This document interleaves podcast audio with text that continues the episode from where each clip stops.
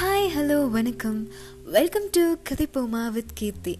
ஒரு சின்ன பிரேக்குக்கு அப்புறம் நான் வந்திருக்கேன். இன்னைக்கு எதை பற்றி பேச போகிறோன்னா எண்ணம் போல் வாழ்க்கை. எப்படின்னு கேட்குறீங்களா நம்ம லைஃப்பில் நம்ம என்ன நினைக்கிறோமோ அந்த மாதிரி தாங்க நம்ம வாழ்க்கையும் அமையும். சரி வாங்க. இதை பற்றி நம்ம டீட்டெயில்டாக பார்க்கலாம். ஓகேங்க. சுமைகளை உள்ளடக்கி புன்னகை உதிர்க்கும் முகங்கள் ஒரு பக்கம். கண்ணீரில் துன்பம் கரைத்து கனவினில் நிம்மதி தேடும் முகங்கள் மறுபக்கம். நிச்சயமில்லா வாழ்க்கையின் பிரதிபதிப்புகளை அமைப்பது கடவுளா? இல்லை கடவுளால் எழுதப்பட்ட காலமா? காலத்தால் உண்டான விதியா? விதியை வெல்லும் மதியா? நமது வாழ்வை முடிவு செய்வது நம்முள் எழும் எண்ணங்கள் மட்டுமே.